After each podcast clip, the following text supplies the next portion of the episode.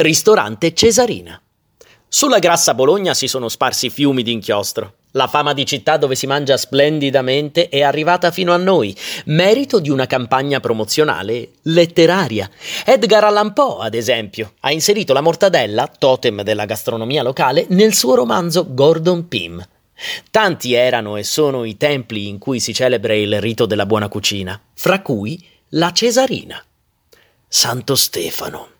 La stupenda Santo Stefano ha avuto per tanto tempo come dirimpettaio quel tempio potentemente e squisitamente nutritore che era il ristorante della Cesarina. Senza fastidio, senza molestia reciproca. La distanza di un centinaio di metri impediva ogni mescolanza, ogni imbarazzante miscellanea, ogni criticabile contaminazione fra gli incensi delle messe cantate e il fumo grasso e benevolo dei bolliti di manzo e di cappone.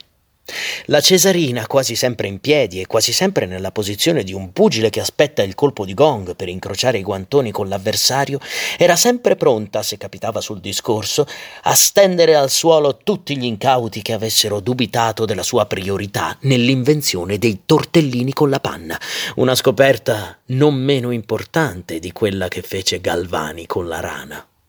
Dario Zanasi. Bocca, cosa vuoi?